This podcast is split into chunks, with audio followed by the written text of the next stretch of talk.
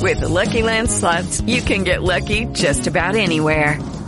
This is your captain speaking. Uh, we've got clear runway and the weather's fine, but we're just going to circle up here a while and uh, get lucky. No, no, nothing like that. It's just these cash prizes add up quick. So I suggest you sit back, keep your tray table upright, and start getting lucky. Play for free at LuckyLandSlots.com. Are you feeling lucky? No purchase necessary. Void where prohibited by law. 18 plus terms and conditions apply. See website for details. Okay, round two. Name something that's not boring. A laundry? Ooh, a book club. Computer solitaire, huh? Ah, oh, sorry. We were looking for Chumba Casino. That's right. ChumbaCasino.com has over 100 casino style games. Join today and play for free for your chance to redeem some serious prizes. ChumbaCasino.com. No purchase necessary. Full prohibited by law. 18 plus terms and conditions apply. See website for details. Seconda puntata. Talk GP ce l'abbiamo fatta anche questa volta tra mille impegni, ma cerchiamo di farcela sempre ogni lunedì sera da più o meno le 19.30. Finalmente c'è Pierpaolo, grazie Pierpaolo di essere qua di Bibbia GP. Ciao ragazzi, ciao Fabio, ciao Giacomo, ciao, ciao, a tutti e grazie per avermi invitato, finalmente ce l'abbiamo fatta. Per ora manca Antonio, abbiamo fatto uno switch per il momento. Esatto, grazie Gianluca che, che invece poi ci dovrà lasciare un po' prima per i suoi impegni. Eh, e poi aspettiamo, a, as- aspettiamo Antonio che, che, sperando che arrivi, ma si è perso in zona rossa, chissà dove si è perso. No, a parte gli scherzi, no, non vediamo l'ora di, di esserci tutti e quattro per, per, parlare di MotoGP, di Moto Mondiale, parleremo oggi anche di Superbike approfittando della presenza eh, di Pierre. E oh ragazzi, tra una settimana, tra una settimana il prossimo weekend si parte, e non vedo l'ora, sembra, sembra ieri in realtà, ma tutto questo inverno è stato lungo, soprattutto tra coronavirus e poche cose da fare, è passato abbastanza lentamente e quindi la MotoGP speriamo ci dia, non so, quella sensazione di viaggiare, di, di vedere posti esotici che, che, ci possa distrarre un pochino, no? Poi quest'estate ci saranno anche gli europei, le Olimpiadi, speriamo che da un punto di vista almeno mentale, psicologico, ci possa portare via un po' la testa da, queste, da questi problemi. Poi io oggi mi sono vaccinato, quindi poi se vogliamo parliamo anche del vaccino. Ho fatto AstraZeneca, quindi se pot- ah. esatto. Esatto. Il, famo- il famoso fam- AstraZeneca. Direi quasi famigerato AstraZeneca. Eh sì, esatto. Ascolta, dai, partiamo dall'SBK, che è stato l'argomento che lo scorso lunedì abbiamo solo accennato, attendendo proprio la tua presenza.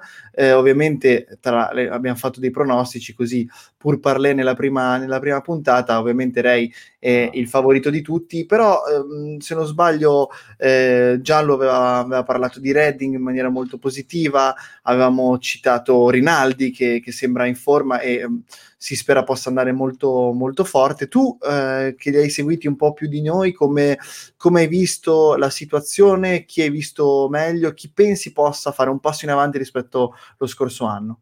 Allora, per essere un po' meno mainstream e uscire dai nomi che avete fatto, di quelli che mi è piaciuto tanto c'è stato Razgat Yoglu, che ha fatto primo in eh, quasi tutte le sessioni, meno l'ultima, quella dove Rinaldi poi ha messo insieme un grandissimo giro, tra l'altro era anche caduto nell'ultimo giorno, ma sono riusciti a rimettergliela a posto e pam pam con la seconda gomma da tempo è riuscito a fare il giro.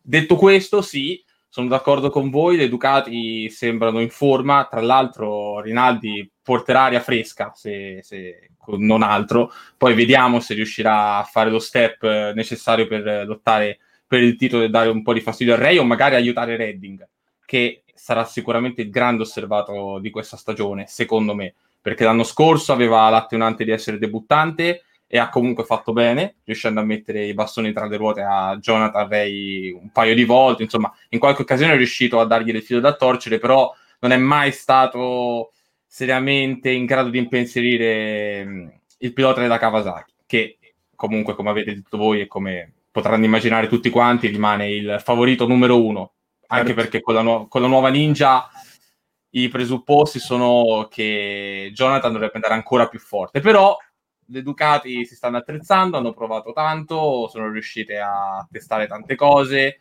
Comunque poi tra qualche giorno, tra 9-10 giorni, ci saranno i primi test ufficiali a Barcellona, che secondo me saranno il primo vero confronto, perché comunque li avremo tutti, tra cui anche le BMW che in questo momento sono mancate all'appello, le quattro BMW con, Sykes, Vandermark e Laverty, secondo me che saranno molto interessanti, oltre a Folger che quest'anno rientra in un mondiale e secondo me sarà molto interessante capire il lavoro di sviluppo che farà con la BMW. E poi dopo i test di Misano, che, di cui magari facciamo un altro piccolo accenno parlando magari anche dei, dei debuttanti, dei nostri soprattutto Locatelli, per dirne, per dirne vai, uno. Vai. In questi giorni sono tornati in pista le Honda con Bautista e Aslam. Come vedi Bautista?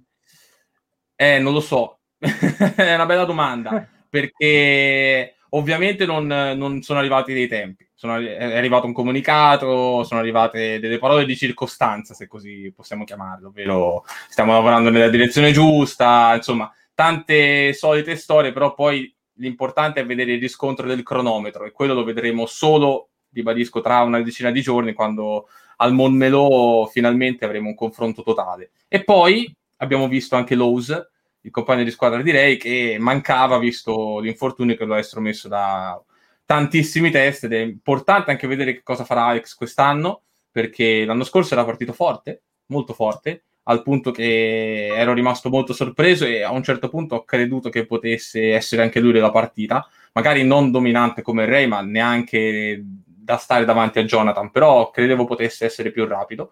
Quest'anno vedremo come andrà, secondo me comunque in questi dieci giorni e questo mese dovrà ancora rodarsi un po' perché dovrà riprendersi un po' dall'infortunio, però la stagione inizia a maggio e quindi dai, il tempo c'è. E poi tra i grandi assenti, magari poi ribadisco, facciamo un cenno su, su Loca e sulle altre Yamaha anche con Gerloff, tra le Ducati manca ancora Chaz Davis che purtroppo a Misano è mancato a causa della quarantena che ha preso il Covid, ma poi, eh, poi, si è negativizzato, però a causa della, dei giorni di quarantena non è riuscito a volare in Italia. E in questo momento ancora manca, manca proprio un vero debutto di Davis con la Go 11, che è stato tanto decantato, è stato un sogno per la squadra di, di Ramello, però in questo momento si sono rincorsi tanto, ma non riescono, cioè una volta che si sono presi non riescono ad abbracciarsi per davvero per ora è arrivata la presentazione della moto. Tra l'altro, io non lo so eh, come l'avete vista voi, non so quale sia la vostra idea, però a me piace tantissimo. Molto bello. Molto bello. Sì, secondo me risalterà tanto, come hanno detto loro. Anche perché poi fa strano, vero, non vedere una Ducati rossa, però a me dà un certo fascino. Non so qual è la vostra sì, idea. Il cambiamento, il cambiamento, della livrea è, è sempre una cosa ben accetta in generale, penso a prescindere dalla moto, però questo, questo azzurro, questo colore particolare usato che per la Ducati non è praticamente mai stato utilizzato, me, me la fa piacere particolarmente. Speriamo che, che, sia tanto forte quanto bella, forte. Diciamo che è sempre, è, tu hai detto, è sempre ben accetto, ma è anche sempre un rischio eh, toccare alcuni colori storici come può essere il rosso, rosso Ducati.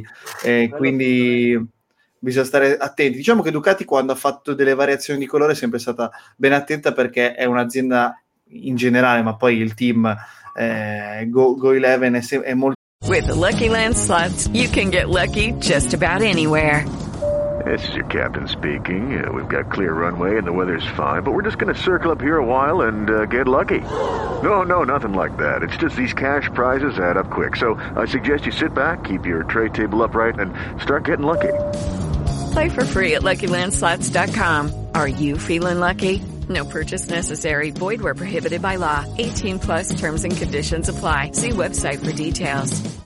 It is Ryan here, and I have a question for you. What do you do when you win? Like, are you a fist pumper? a woohooer, a hand clapper, a high fiver. I kind of like the high five, but if you want to hone in on those winning moves, check out Chumba Casino. At ChumbaCasino.com, choose from hundreds of social casino style games for your chance to redeem serious cash prizes. There are new game releases weekly, plus free daily bonuses. So don't wait. Start having the most fun ever at ChumbaCasino.com. No purchase necessary. BGW. Void were prohibited by law. See terms and conditions. 18 plus. Attento al design, all'estetica, quindi sicuramente non fanno dei mappazzoni brutti come negli anni 80 e 90 90, ma adesso c'è molto più attenzione uh, al gusto estetico. Um, faccio entrare Antonio che si è eh, aggiunto alla Eccolo squadra. Ciao Antonio. Ciao raga, scusate il ritardo. Antonio di Troll GP, ci siamo permessi di iniziare senza di te. Eh? No, no, avete fatto benissimo perché ero a scuola guida. E quindi eh, ah, hai, fatto, hai, fatto, bene. Basta che non sei passato col rosso. No, no, no, no. No, stavamo parlando, non so dove sei, quando sei entrato, ma stavamo parlando di, di Superbike. Sì, di e Pier, esatto, sì. e Pier, tu mh, diciamo Ria è il, il, Mark Marquez della MotoGP e solo un brutto infortunio ha potuto tenere Marquez fuori dal, dalla lista dei vincitori ha permesso a noi di divertirci un po' di più e a un altro pilota, nella fattispecie Mir, di vincere un mondiale e eh, far finire, diciamo, per un attimo il dominio di Mark.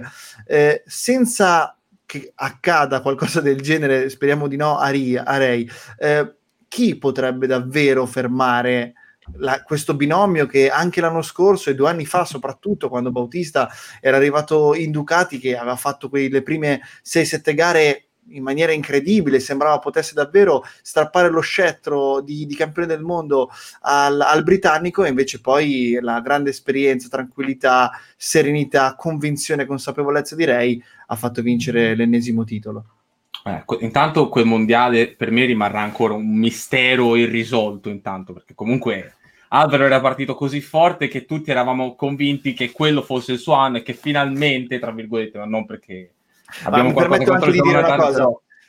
Certo. Mi permetto di dire che però quando poi eh, Dorna fa eh, gli obblighi di regolamentazione sui eh, giri, sui, eh, cioè quella è proprio una, cava- una, una cazzata tremenda che rovina eh, appunto in questo momento, cioè in quel momento c'era concorrenza tra Bautista, Ducati, Kawasaki Ray e fa- fa- faccela vedere, faccela giocare, facci divertire, invece aveva ridotto i giri del motore, eccetera, eccetera. Poi litigò, se non sbaglio, Bautista con Ducati. Eh sì, ci sono stati tanti fattori in quell'anno lì. Non so se fu soltanto la riduzione dei giri del motore a provocare il crack. Comunque, tornando all'attualità stretta, secondo me, e come avete detto voi la settimana scorsa, eh, i veri antagonisti potranno essere Redding e Ducati, perché li vedo, li vedo sul pezzo, soprattutto è un buon anno, nel senso che magari Scott... Eh, non credo possa avere tante altre chance, nel senso, non dico che sia l'ultima cartuccia da sparare,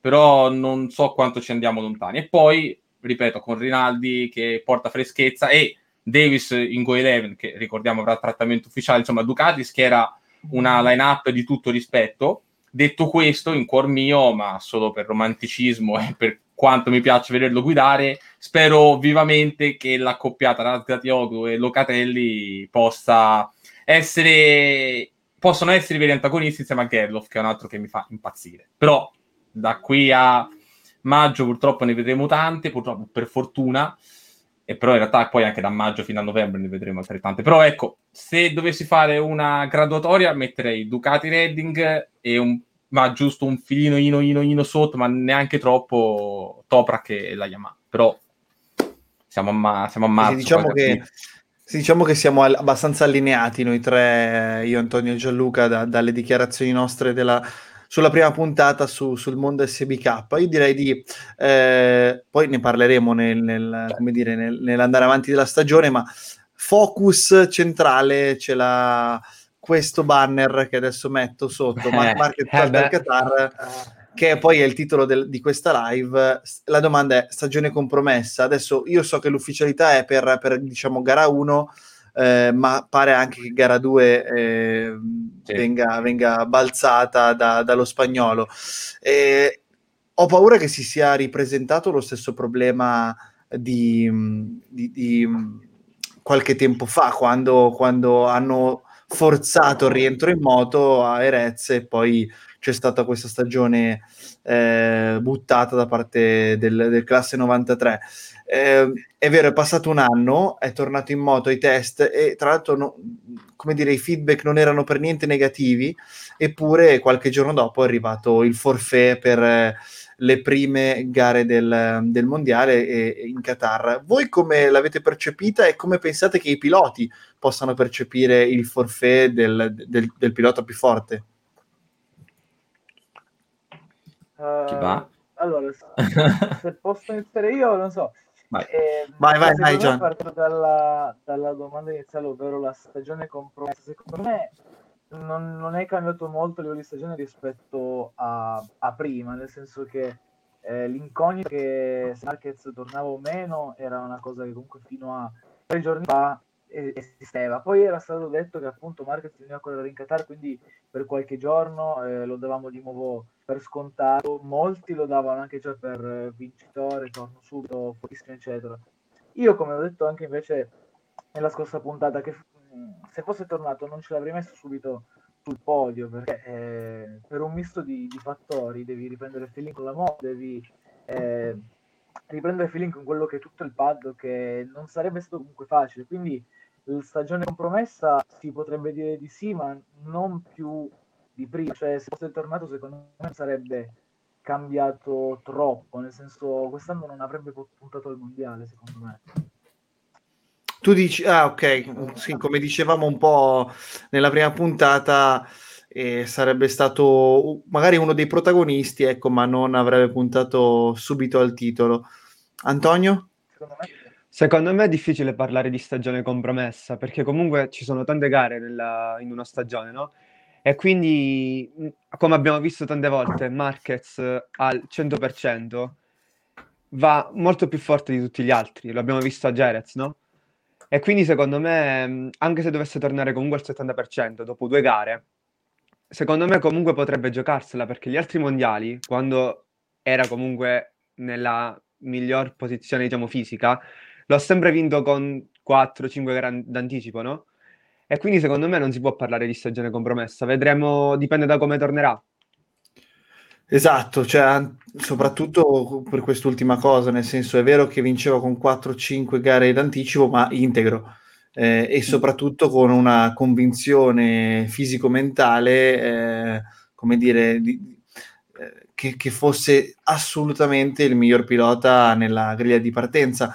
Eh, oggi eh, si dovesse mettersi in griglia con altri piloti dal punto di vista del talento, sicuramente sarebbe tra i primi, se non il primo in maniera indiscussa, però fisicamente così eh, affaticato da questo infortunio, eh, guardiamo Valentino Rossi che dal punto di vista del talento non credo sia inferiore a nessuno, ma sul suo fisico pesano i 42 anni che ha appena compiuto, quindi è normale che non ce lo vediamo vincere le gare o vincere un mondiale, no? È da qualche anno, mm. anche se poi quando in gara lotta è sempre divertente, è sempre Valentino, però negli ultimi anni, diciamo da l'ultimo, l'ultimo mondiale che, che ha lottato era il 2015, che era già per molti giornalisti tramontato da, da mille anni, però da, dal 2016 in poi non ha più vinto quelle battaglie corpo a corpo, non ha più dominato anche fisicamente. Quindi quando non stai bene dal punto di vista fisico, non sei integro, io la vedo dura per, per Mark. Io ho messo questa domanda un po' provocatoria, ovviamente,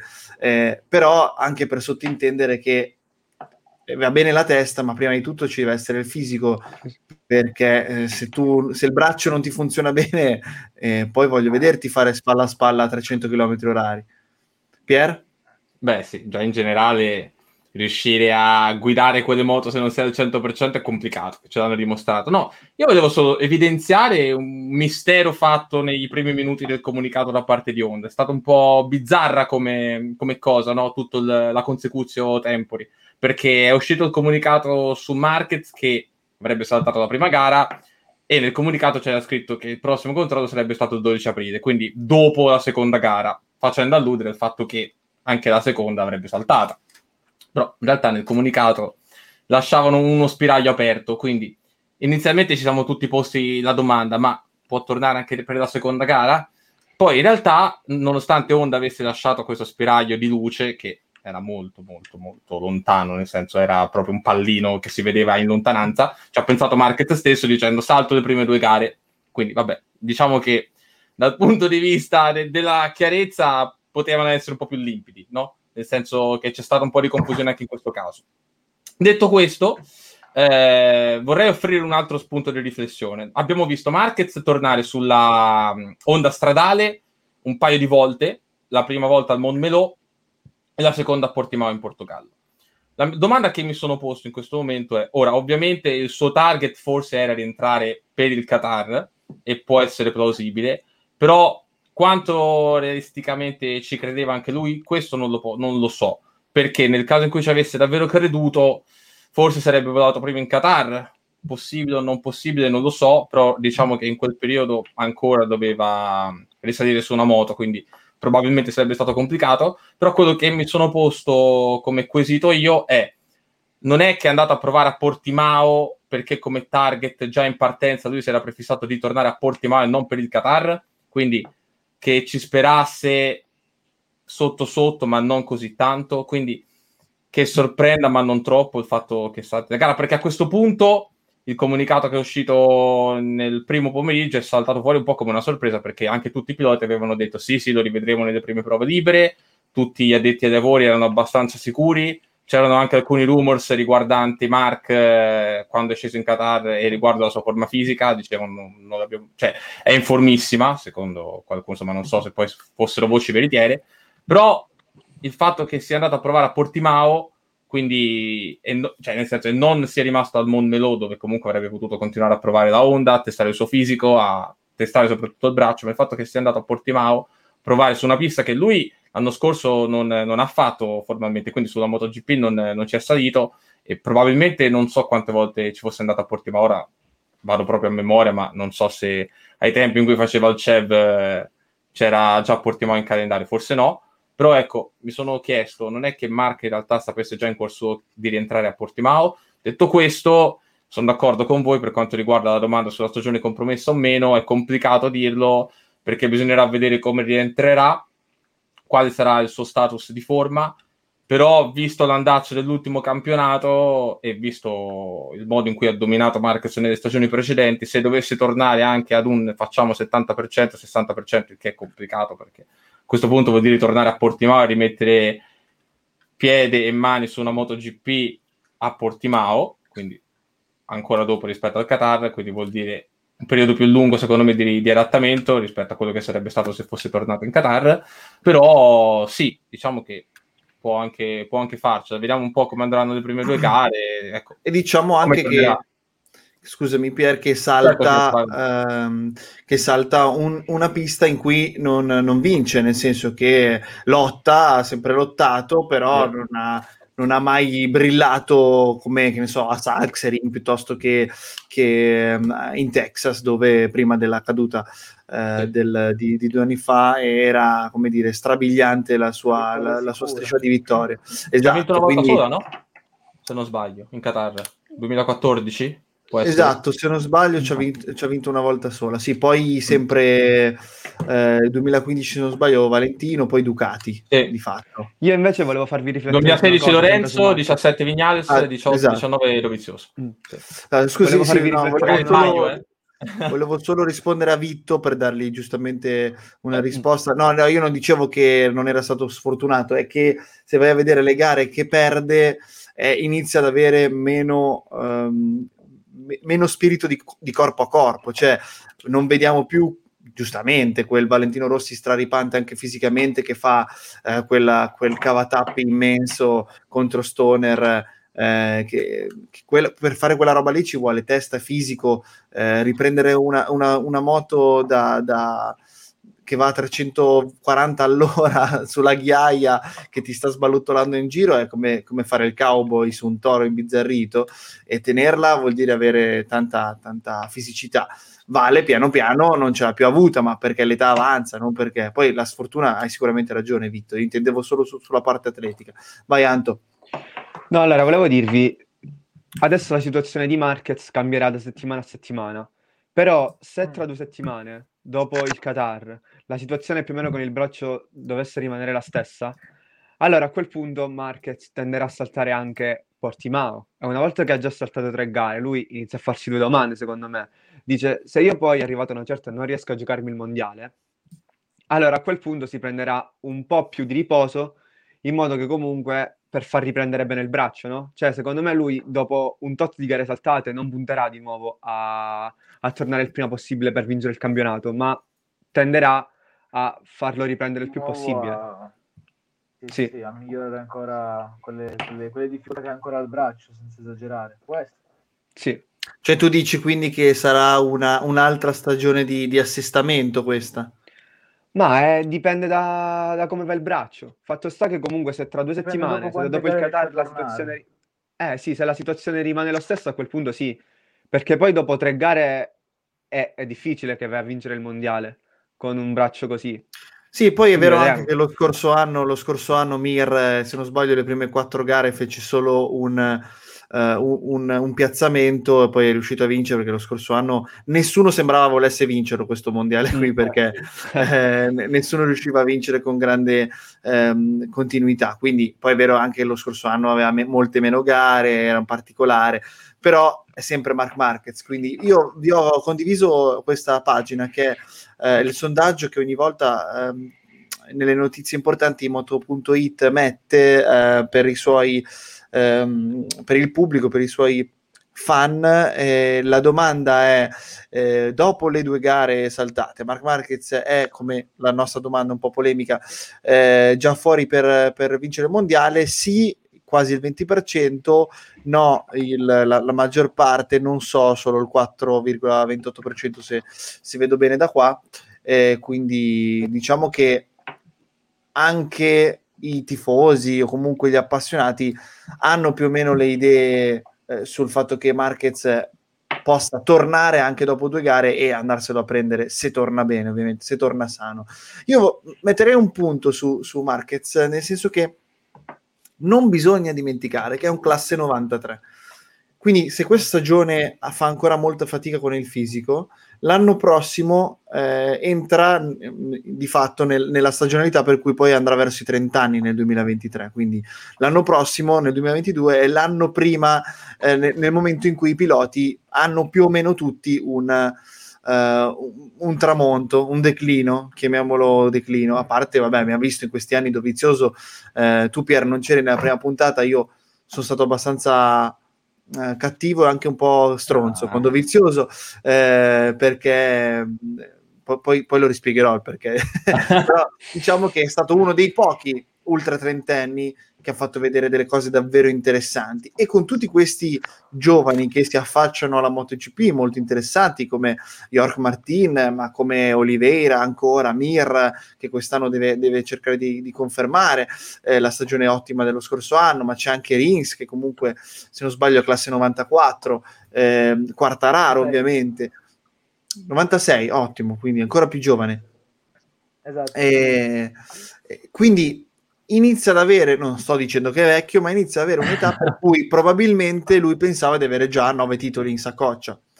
Eh, quindi io pongo una problematica aggiuntiva sul fatto che quando tornerà avrà in testa il fatto che non è ancora riuscito a raggiungere quello che è stato sia il suo idolo, ma sia poi il maestro da sconfiggere, il mostro finale de- di- di- di- di- dei giochi no? di, di avventura e fantasy, cioè Valentino Rossi. Il boss finale.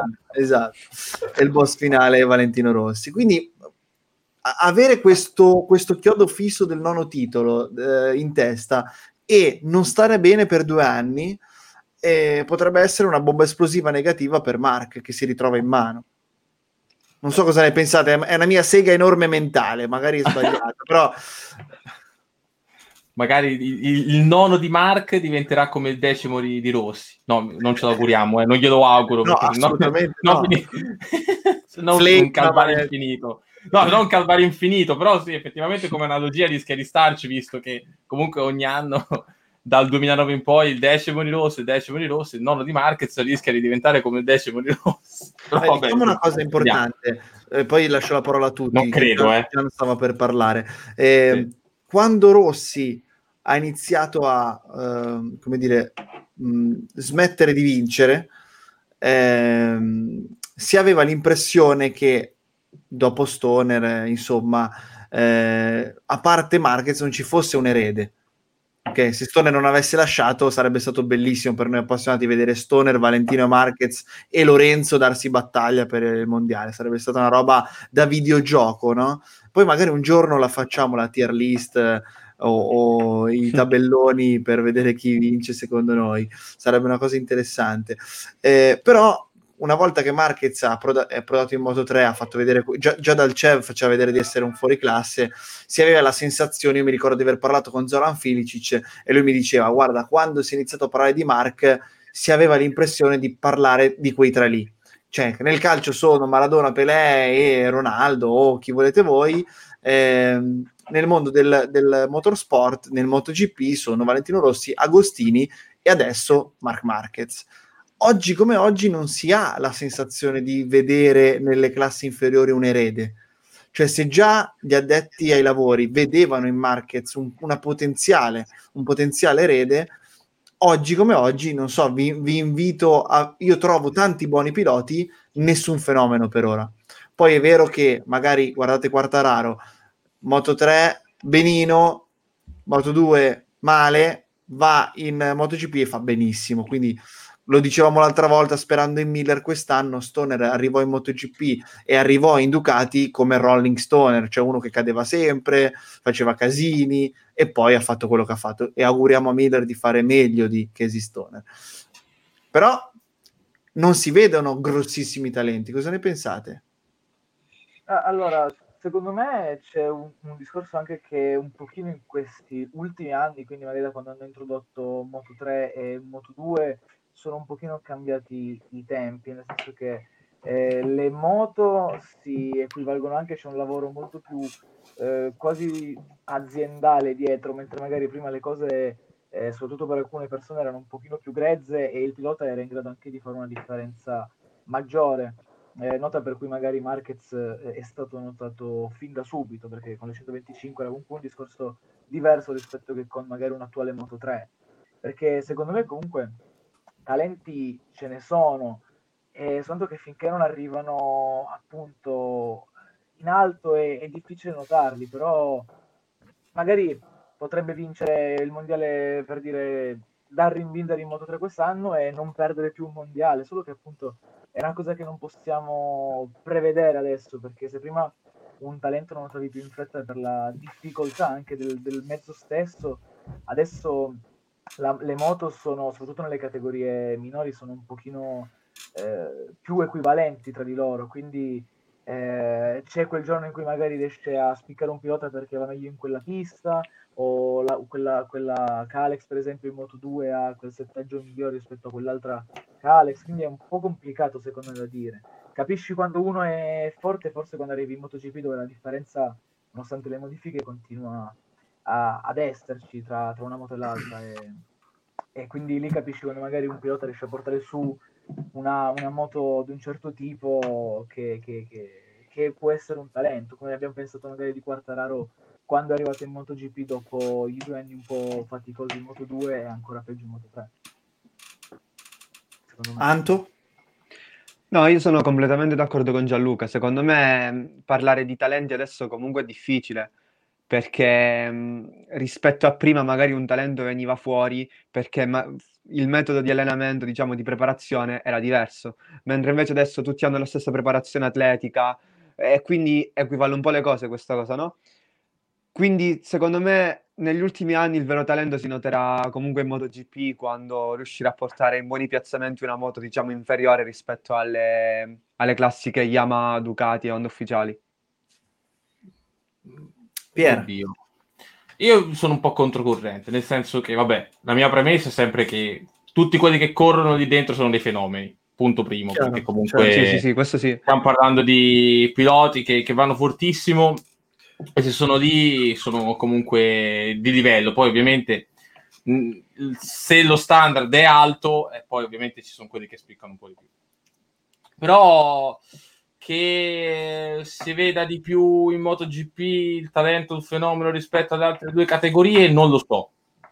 Poi che ci siano delle sorprese, sì, nel senso, parlando sempre di Quartararo, Fabio era arrivato come uno di quei tre, come avevi detto tu Fabio prima, no? quando si parlava di Quartararo nel CEB, tutti dicevano che fossimo di fronte a un fenomeno, al punto che quando ha esordito nel mondiale sono state addirittura cambiate le regole per lui perché non avrebbe potuto esordire in tempo nel, nella esatto. moto.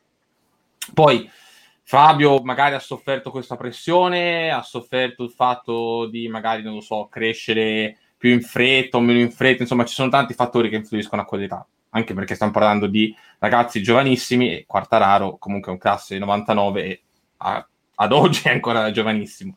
Poi è arrivato in MotoGP e è sbocciato completamente ed è tornato, tra virgolette, quello che ci aspettavamo prima, perché comunque in Moto 3 era andato benino, ma non benissimo. Moto 2 in realtà sono un po' in disaccordo con voi, avevo fatto abbastanza bene rispetto alla Moto 3 secondo me, perché comunque due gare certo. Motegi non la contiamo, non la contano perché è stato squalificato, però sulla carta l'aveva vinta, però in Moto 2 è riuscito ad andare forte e grazie a, a, quelle due vittorie si è guadagnato anche il posto in Petronas. Però sì, sul resto che non ci sia un vero dominatore nella classe maggiore sono d'accordo. Ora, lo stesso Mir, che quest'anno dovrà dimostrare di poterlo diventare o poterlo essere, perché non è facile, l'anno scorso ha avuto una media punti non altissima e parliamo comunque di un ragazzo che ha vinto il mondiale non facendo benissimo nelle prime gare, al punto che me lo ricordo bene, dopo Brno, se non sbaglio, si cominciava a parlare di un Mir da cui ci si aspettava molto di più per il suo secondo anno, poi da Misano quello che la gente si aspettava, secondo me è andato anche oltre, perché poi alla fine ha vinto il mondiale, però ha vinto, un, ha vinto una gara e basta, facendo poi tanti buoni piazzamenti. Comunque non c'è stato neanche l'anno scorso un grande dominatore e presumibilmente sarà il trend che continuerà ad andare senza Marquez, anche perché dalle classi inferiori effettivamente non, non si vede uno che può emergere e entrare in MotoGP vincendo tutto, come ha fatto poi lo stesso Marquez, come hanno fatto ai loro tempi altri campioni come Orche Lorenzo, Pedrosa, lo stesso Stoner, che magari nel 2006, quando è esordito con Cecchinello, ne ha sfasciate tante di carene, però già all'epoca si vedeva che era un talento cristallino, però sì, ribadisco, che ci sarà grande equilibrio anche quest'anno, sono d'accordo che la speranza per i romantici di Ducati di rivedere il binomio Australia Ducati con Miller di nuovo in vetta a tutti come lo è stato con Stoner c'è. Tra l'altro Miller l'ho visto, l'ho visto bene nei test in Qatar nel senso tutte le volte dopo i turni veniva a fare le sessioni con i media sembrava molto rilassato.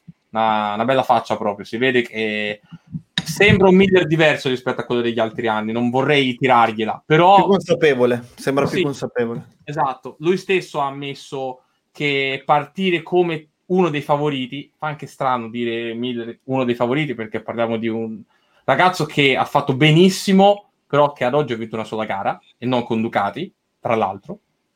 Però il fatto di essere in cima alla lista dei favoriti anche, nel nome, anche nei nomi degli altri avversari lo gratifica, quindi magari anche questo lo caricherà di più. Poi ovviamente guardando all'altra parte del box da, buon patrio, da, da buoni patriottici si spera anche che Pecco Bagnaia faccia rivedere quello che ha fatto vedere prima degli infortuni l'anno scorso. Perché comunque Bagnaia manca un po', lui si nasconde un po', secondo me, in questo momento, e fa bene, perché comunque, come dice bene anche lui l'anno scorso, alla fine sono più le gare che non ha finito di quelle che ha finito, sono più le gare opache rispetto a quelle buone, quindi è giusto che non, eh, non si crei troppe pressioni addosso, però penso che possa essere della partita. Detto questo, per tornare di nuovo al nostro punto, no. Che ci sia un dominatore vero, no. Che quando tornerà Marquez eh, sarà forse di nuovo lui il riferimento, forse. Però in questo momento regnerà grande equilibrio, credo, e penso che siamo tutti d'accordo. E vi dirò la verità, per quanto avere un punto di riferimento sia bello e comunque crei spettacolo a suo modo e crei anche, anche show, secondo me più equilibrio, più spettacolo, mondiale più bello da guardare. Assolutamente. Io aggiungo mm, due, due cose. Una, come dire, statistica. Se non sbaglio, eh, Marquez ha vinto il suo primo mondiale in MotoGP a 20 anni, mentre eh, Valentino ha 21. Quindi Quartararo quest'anno che ne ha 21 potrebbe, potrebbe seguire le orme di Valentino e stare quindi tra quelli, tra quelli in alto. Perché no, vale... nel mezzo. Forse sta nel mezzo, dici tu. Perché non Vale so. l'ha vinto, lui è del 79, Vale l'ha vinto nel eh. 2001. Tra l'altro nel 2000 andò vicinissimo, se non, se non incappò in diversi ritiri, eh, diverse sì. cadute, eh, soprattutto a inizio anno. Però, vabbè, diciamo che era anche un'epoca differente. Io sono molto d'accordo, eh, un, in realtà sia con, con Pier eh, sia con Anto, anche se hanno detto due cose differenti. Perché, come dice un po' Vitto, dice probabilmente i talenti ci sono e sono molto validi, però sono tutti più o meno allo stesso livello e non ce n'è uno che riesce a spiccare rispetto agli altri. Perché si è alzato il livello medio. E su questa cosa, su Certo. quest'ultima, sono molto d'accordo, nel senso che da un punto di vista soprattutto della preparazione fisica e mentale, il livello si è alzato tantissimo. Prima i piloti, io ci ho scritto un libro, eh, lo vedete alle mie spalle, quello con la copertina rossa, Le leggende del motociclismo. E prima, eh, cioè quando si entrava in pista, eh, il momento prima si beveva, si finiva di bere la birra con gli amici, eh, il weekend... cioè uno dei pochissimi che ha iniziato a fare attività fisica e allenarsi con eh, scrupolo è stato Agostini, mentre gli altri eh, bevevano le birre nei box e, e fumavano le sigarette. E non è un caso che Agostini abbia vinto quello che ha vinto. Eh, poi è vero, era un'altra epoca, si potevano fare tre cilindrate, tre campionati differenti, quindi si accumulavano titoli. Però eh, credo che il livello medio si sia alzato soprattutto da questo punto di vista, fisico e mentale. Poi il talento, certo, se tu davi, non so, a Eddie Lawson o a eh, boh, Wayne Rainey, qualsiasi moto, anche il Garelli 50, ti faceva un giro al Mugello più veloce di quanto posso farlo io. Eh, basta, cioè loro non frenavano praticamente. Quindi con delle 500 che se sbagliavi facevi un high side ti ritrovavi sulla luna. Quindi eh, parliamo veramente di, di, talenti incredibili, però credo che il livello si sia alzato dal punto di vista dell'atletismo, della specificità del, degli allenamenti, come tutti sono diventati dei veri e propri sportivi. Quindi da questo punto di vista sono d'accordo con, con Vitto. Eh, sono le 20 e 15. Gian, tu tra quanto ci devi lasciare? Eh, io volevo appunto fare giusto un'ultima, un'ultima osservazione prima di abbandonarvi per, per parlare un attimo appunto di questo discorso di markets dei talenti che risale appunto alla, a ciò che ci hai detto tu prima Fabio, ovvero che facevi il discorso che Marquez si avvicina ai 30 e, e tutto ciò. E per dire che secondo me Marquez riuscisse a tornare in forma al 100%, che si avvicini ai 30 o anche ai 35, secondo me può puntare al nono come anche al decimo, undicesimo mondiale, perché secondo me eh, non è ancora comunque un'età dove ne risenti troppo con il fisico. L'esempio che abbiamo avuto con eh, Valentino Rossi, che purtroppo è un po' come se fosse la conferma di quello che dicevi tu, è stato anche che lui nel 2009 ha compiuto i 30 anni vincendo quindi quello che è stato il suo ultimo mondiale. Però nel 2010 il mondiale secondo me avrebbe potuto comunque vincerlo se non si fosse infortunato, che probabilmente è stata un po' la chiave dell'inizio del declino, sia per l'infortunio in sé, sia anche perché negli anni dopo è andato eh, in, in, Ducati, che ai tempi era una moto molto eh, in difficoltà. Però secondo me se Rossi avesse continuato con eh, la Yamaha nel 2010 non avesse avuto quell'infortunio. Superati i 30, magari anche 31-32, poteva almeno giocarsi il mondiale. Ed essendo Marquez un pilota che non cambia moto come Rossi, quindi sta su una moto che conosce benissimo, soprattutto una moto molto molto forte. L'età, finché non arriva appunto sui 35, si, si sentirà ancora poco potrebbe eh, tornare a, a, vincere per diversi anni, nonostante superi eh, i 30, secondo me. No, no, ma poi Marquez ha, vale. Ma poi Marquez ha anche un fisico particolare, nel senso va, Vale è alto, molto magro, esile, Marquez è un, un torello, nel senso è, è, vero è basso, ma non è, non è, la pedrosa, è bello muscoloso, muscolare. Sì, sì, sì. Anche solo il, il, gesto atletico che fa, che ha sempre fatto tirando su la moto col ginocchio, cioè ci vuole, ci vuole forza fisica per fare quel tipo di, di, manovra, non è solo fortuna o solo la onda che fa eh, in un certo modo. Certo. Eh, quindi assolutamente mh, può essere un, un, tema. Poi tra l'altro non dimentichiamo che comunque Valentino fino al 2015-2016 ha lottato per i titoli Esatto. nonostante fosse over 30. La mia è stata una provocazione. Eh, Sì, sì, sì. Giusta, devo ogni tanto fare le provocazioni Certo. brutte perché sennò ci raccontiamo, andiamo a berci fuori una birra, ci raccontiamo le cose belle, basta. Qualcuno stronzo ci deve essere. Comunque niente, questo volevo semplicemente dire. Hai fatto bene, no, no, me. Mar- Marquez ce lo vedo ancora, ce lo vedo ancora stando avanti nonostante sia vicino ai 30 e non sembri perché sembra sempre un ragazzino. Quindi- Allora, prima di salutarti, Gian. Eh, dici, eh, poi noi in realtà cambiamo argomento e ci torniamo dopo su, eh, su questa cosa. eh, I favoriti, secondo te, anzi, dimmene due, anzi, dimmi tre, dimmi il podio di- del Eh. Qatar, di gara 1. Eh, di MotoGP, solo MotoGP. Sì, solo MotoGP, perché poi parliamo di Moto2 e Moto3 da- da- dai test in poi. Ok. Allora, podio della MotoGP, vorrei metterci Miller, eh, abbastanza sicuramente, eh, Zarco e... e Rins. Non so bene se le posizioni sarebbero in quest'ordine, però metterei loro tre. Non so perché me la... Beh, bella chiamata Zarco, Eh, vero, eh. inusuale, bella chiamata. Sì. Eh, me, la- me lo vedo, ce lo vedo, non so perché ce lo vedo. Dai, allora giochiamo alla SNAI. Dopo, dopo comunque continuiamo la live e voglio sentire anche i vostri pronostici allora. Dobbiamo Bene. fare do- eh, assolutamente, Gian, dobbiamo, dobbiamo trovare il modo di fare Fanta MotoGP. Ma lo facciamo noi con un'applicazione? Lo facciamo. con- Eh, allora devo partecipare anch'io, dai. Allora Eh, adesso allora facciamo te deve parlare. Facciamo la Lega Talk. Ci GP. mandiamo il link ed entrate. Tu Assolutamente. Che, hai- che hai detto? Ci Non ho capito, Antonio. Tu ci sei nella Lega? Ci Ah, sei? no, no, anch'io, anch'io, devo, anch'io devo unirmi, ma anch'io... Bene, eh, perfetto, Cioè, in realtà ho, ho- ho la concorrenza, tra virgolette, cioè ne farò Ah. due o tre. Ok. Ah, Quindi- Ottimo. E sì, da qualche sì. parte potrai vincere. Li, li facciamo, li faccio- li facciamo tutti, che sono tutti belli. Dai, Facciamo io. Allora vi saluto, aspettiamo, vi aspettiamo Sì. lì. saluto Gianluca, ti vi ringrazio. saluto. Ciao ragazzi. Ciao a tutti. Ciao quanti. Gian, alla... Ciao, ciao. lunedì prossimo. Ci sentiamo Ciao, domenica ciao. dopo le gare, ovviamente. Ci sentiremo. ciao. bene. Bene, ciao a tutti ragazzi, ciao ciao. Ciao carissimo. Allora, eh, non c'è Gian, ne siamo rimasti in tre. Parliamo dei test di Moto2 e Moto3 e andiamo verso la conclusione. Oggi ancora facciamo quest'ora, eh, finiamo verso le 20.35 per dirlo anche a chi ci sta eh, seguendo. Quindi, test di Moto2 e Moto3, poi anche noi i pronostici. Allora, dico Allora- una cosa io... in- aspetta, scusa Antonio. No, no, parla tu perché io sono Dico- completamente ignorante su questo fatto, non li ho proprio seguiti. Ah, io dico una cosa sola, e io faccio una piccola polemica sulla Moto 2. Che senso ha? Cioè, nel senso, come hai detto tu prima, a qualcuno il ruolo del cattivo spetta. Qui- In questo caso lo faccio io.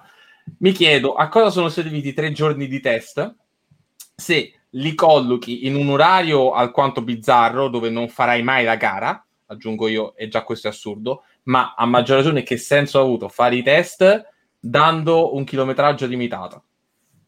Cioè, questi ragazzi che non hanno girato da tempo, qual- per qualcuno era la prima volta, altri invece erano riusciti a girare prima a Portimao, a Erez, però per qualcuno era il ritorno in sella. Però detto questo, dato che sono test, mi sono chiesto perché in tre giorni li hai dovuti limitare.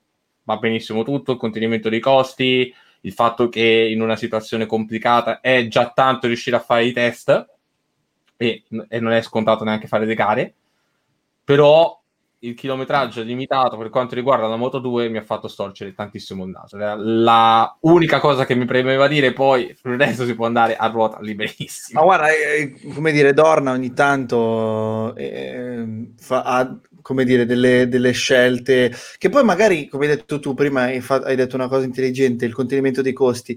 Può essere anche stato un accordo tra i team e Dorna e, e per far prendere, come dire, a parolacce Dorna e poi in realtà sono stati i team Sì, a sì, voler eh. mettere un, un limite. A volte ci sono questi, questi mh, come dire, accordi tra l'organizzatrice e, e i team per venirsi un po' incontro perché è stato un periodaccio oggettivamente perché non ci sono stati incassi o comunque sono stati ridotti all'osso per, eh, per tutti quindi immagino che, che- che la, la cosa sul, sulla- sul fare economia sia stata quella più evidente Ehm, passiamo quindi poi in realtà ai test io comunque co- su- sulla polemica sono sempre contento di farne quindi la colgo sempre con molto piacere Eh, ehm, due.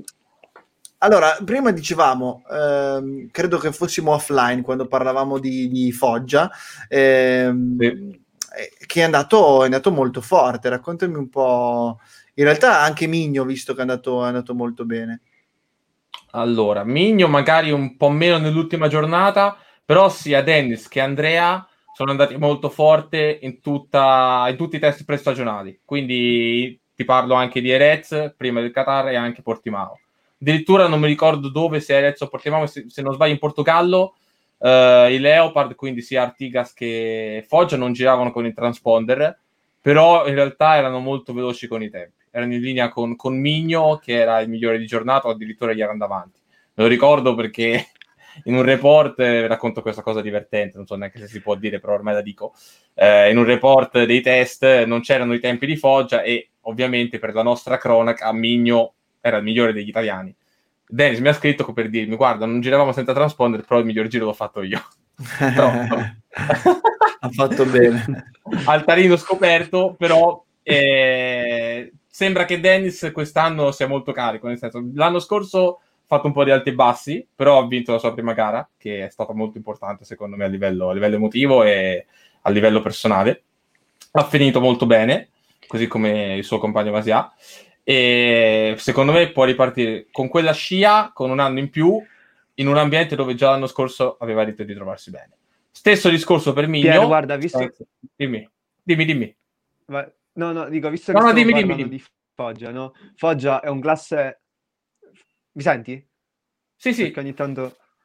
Vai, vai, ti okay. sento forte e chiaro. Allora, sto dicendo, siccome Foggia è classe 2001, se non sbaglio, sì. secondo me lui è uno dei forse miglior talenti italiani, però c'è un problema che se non lo risolve, secondo me, non, non, riuscirà a sbocciare. Non so se la pensi pure tu così, ma è la qualifica. Foggia sbaglia sempre la qualifica. Se lì migliorasse, forse secondo me potrebbe giocarsi pure il mondiale. Allora, secondo me mh, mm, non ci sono alternative per Dennis del, oltre a giocarsi il mondiale. Nel senso, lui quest'anno parte con quell'obiettivo. Secondo me, sì. cioè è tazzativo perché non puoi, ma poi non penso che nessun pilota parta con l'idea di voler fare quindicesimo, decimo o top 5. Ogni no, pilota in Moto 3 direi che... Ma poi specie esatto. seguire una Leopard. Sì, esatto. Comunque Bravo. la struttura di, di, Lundberg eh, negli anni ha dimostrato di, di essere Mir forte. Poi, porta. Mir, esatto, poi anche Kent, per dire un altro. Kent che poi è sparito anche... purtroppo tra l'altro con, con, con, vari problemini anche fuori pista. E, um, Quartararo stesso è passato da, da, Leopard, eh, lasciamo perdere. Locatelli, per dirne un altro, per tornare a, al tema Superbike, è passato da, da Leopard.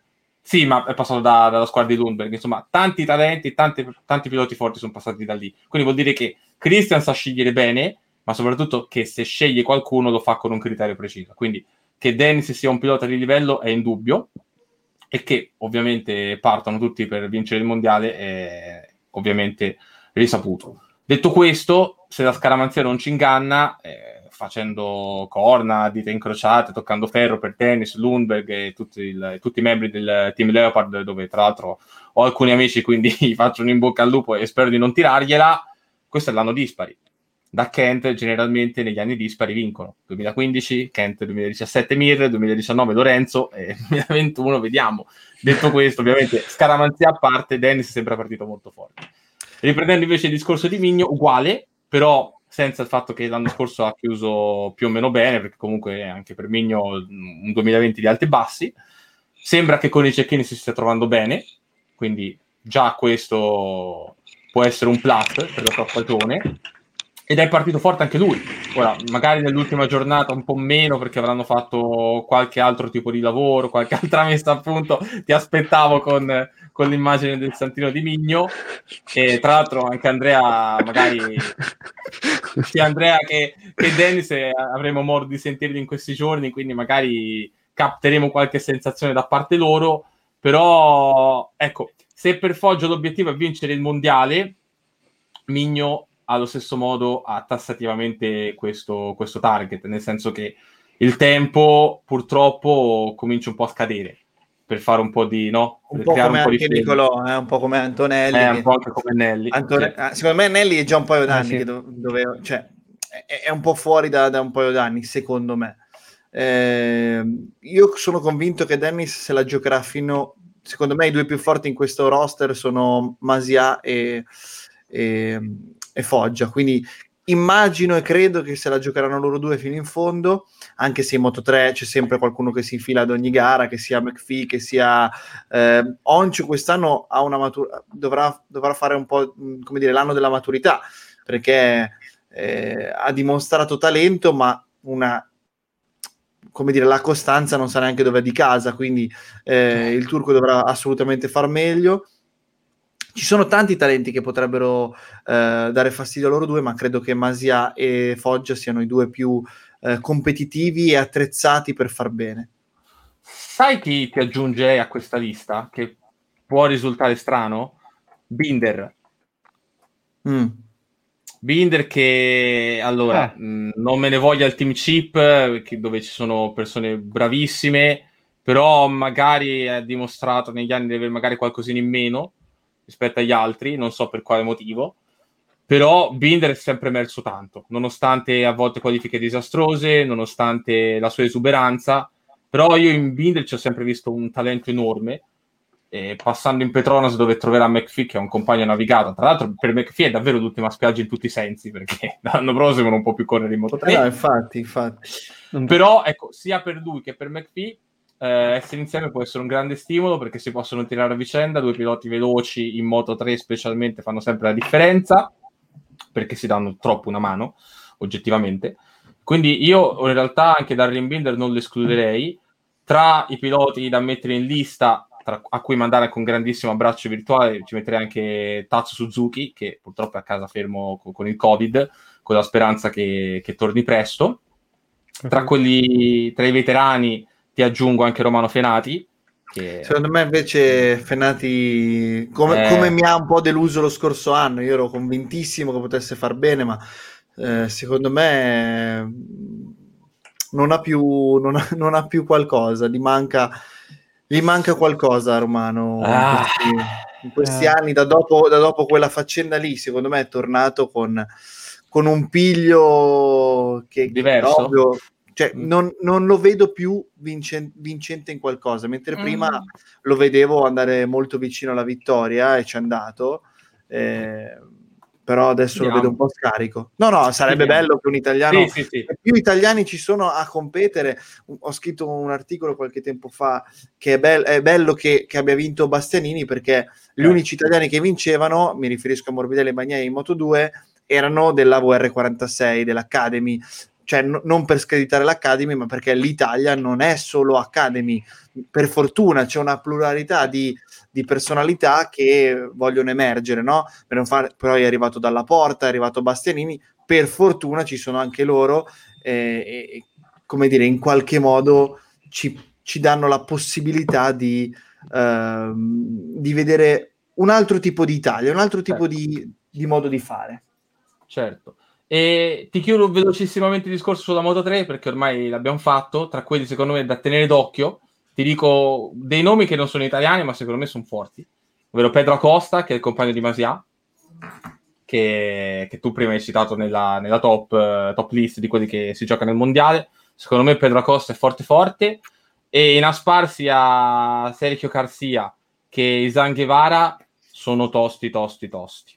Guevara, pur non avendo girato in Qatar, pur eh, ha- ora tra la moto del CEV e la moto del mondiale dicono che non cambi tantissimo, però fare quel salto, fare dei tempi notevoli non è scontato. Secondo me sia Guevara che Acosta sono due da tenere molto ben d'occhio, da, proprio da cercare in rosso, in blu, il colore che più preferite, perché sono molto interessanti. La solita scuola spagnola. Eh no, certo, assolutamente, assolutamente. Passiamo, passiamo velocemente alla mm, a Moto 2 e poi con, con i nostri pronostici. Moto 2, chi, chi vedete in forma? Anto, che hai parlato poco.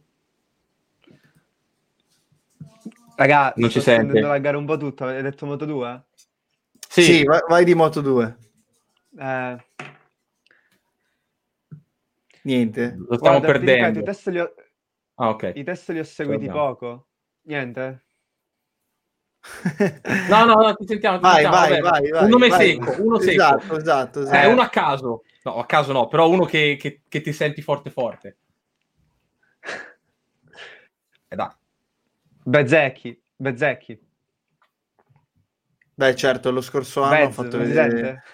Sì, sì, Sì, vai, sì, senti, si sente. Ho detto, lo scorso anno ha fatto vedere veramente tanta roba, ha sbagliato anche tanto. Credo che quest'anno possa essere l'anno della, del, de- del- come dire, della consacrazione di Bezzecchi che andò vicino al titolo in Moto 3 con quella bellissima stagione contro Jorg Martin. Eh, l'anno scorso aveva davanti altri due italiani fenomenali ehm, come, come, Marini e Bastianini e poi c'era anche Lowe's che, che ha fatto una stagione strabiliante. Eh, quindi Betz secondo me quest'anno è l'uomo giusto per, eh, per la Moto 2. Sì, penso sia il favorito numero uno. Poi ovviamente sarà alla vigilia lotta tra Lose e Bezzecchi, che sono i due rimasti dell'anno scorso che si giocavano al mondiale. E già da, una parte, cioè, da una parte c'è Lose che ha molta più esperienza, da, da Betz ha, ha, fame, secondo me, molta più, più fame. Betz credo che partirà con, con una carica pazzesca, anche perché comunque l'anno scorso non dico che l'abbia un po' buttata, però ci siamo vicini, no? Perché comunque se aggiungi 25 punti di Aragon 1, dove purtroppo ha gettato proprio una vittoria quasi scritta due giri dalla fine, non so come sarebbe andata a finire, perché era veramente in grande slancio, però sì, partirà con grande carica e grande voglia. Insieme a questi due, io ti dico Canet, perché già l'anno scorso ha fatto vedere dei lampi di brillantezza assoluti, quest'anno lo vedo molto forte, perché con un anno di esperienza, con... Eh, un um, automatismo che si è andato a formare sempre di più con la speed up e con il team a spar, secondo me può fare ancora meglio. Perché sia lui e questo discorso lo posso fare anche con Bezzecchi, hanno in parte, non so quanta volontà c'è stata da parte di entrambi di dire non faccio la MotoGP perché voglio vincere la Moto2, però entrambi hanno avuto l'occasione di fare il salto con Aprilia, perché sia Bezzecchi che Canet sono stati in uh, Lizza per prendere il posto di Iannone, eh, che poi è andato a Savadori. Insomma, è stata una lotta tra Smith, Savadori, in parte Dovizioso, che poi non è, anche, non è detto che Dovizioso torni a tempo pieno a questo punto. E tra... abbiamo parlato settimana scorsa. Eh, secondo, secondo me Dovi, Dovi, Dovi, Dovi vuole pensare ad altro, secondo me. Eh, vediamo, dai. Intanto vediamo come andranno questi test. Comunque, dicevo, sia Canet che, che Bezzecchi hanno rinunciato alla possibilità di fare il salto in MotoGP, magari anche per vincere questo mondiale, perché entrambi hanno le carte per farlo, entrambi sono molto forti, entrambi secondo me saranno della partita. Ti dirò a spararla grossa e poi finirà che Lose mi smentirà totalmente vincendo lui, dominando tutta la stagione. Secondo me sarà Canet versus Bezzecchi, però ribadisco, poi arriverà Sam oppure Joe Roberts per, per dire Donato. Secondo me. Arriverà Joe Roberts che è un pazzo e, e, e, metterà come dire a ferro e fuoco quel binomio che, sì. che hai detto. Esatto e... oppure Merck e Dixon per dirne altri due molto mm, forti. io, io vedo più, più, Roberts che Dixon anche se Dixon guida bene. Eh, velocissimamente così che, che, stiamo nei tempi mh, pronosticati mh, podio Qatar anzi facciamo su secco solo i tre vincitori Moto 2 Moto 3 MotoGP un vincitore per ogni categoria, ovviamente. Questa è tosta, eh? Antonio, vai te. Antonio. Se ci sente, se ci sente. Un, il foglio della. MotoGP, devo dirvi? Eh, no, no, il, chi, vince, chi, vince? chi vince? Chi vince? Ah, chi vince MotoGP? Miller, secondo me Miller. Vai. Pier. Allora, Moto 3 Foggia. Ormai, okay. ormai ce l'ho, Dennis non te la voglio, non voglio, te la voglio tirare. In Moto 2 vince, vince, vince, vince Canetta, dai, provo a dirti Canetta, anche se in realtà sarà un terno all'otto in Moto 2. È più facile chiudere gli occhi e indicare, secondo me. E in Moto GP non ti voglio dire Miller perché è troppo scontato, quindi ti dico Bagnaia, con tanto cuore, sperandoci tanto. Io dico Moto 3, Moto 3 Masia, mm. Moto 2 dico Lowe's e Moto GP Dovizioso, ah no, non c'è, ah. no, lo prendo sempre in giro. E, um, MotoGP Quartararo. Povero dove. Che tra l'altro per fortuna sta bene. Sì, sì, assolutamente. Io Quartararo Vignales scelgo Quartararo, anche se secondo me anche Maverick può far bene in Qatar. Vediamo, vediamo, speriamo per gli italiani. E noi ci vediamo lunedì prossimo dopo le gare, non vedremo l'ora di vederle. E Foggia Roberts Miller. Ok, ok, grazie Antonio. Oh, allora, a lunedì prossimo spero con l'ospite.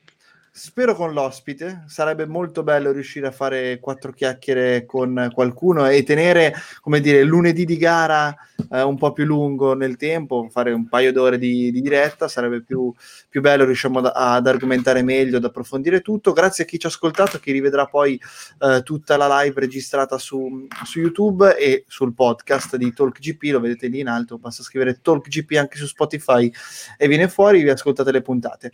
Io vi saluto, vi ringrazio, grazie Grazie mille Pier, grazie a Gian che non c'è, che se n'è andato, grazie ad Antonio. grazie a voi ragazzi. Un abbraccione, poi la, settimana prossima ci, ci mazzeremo Ciao, tutti. Ci mazzeremo. Ciao. Ciao a tutti ragazzi, grazie.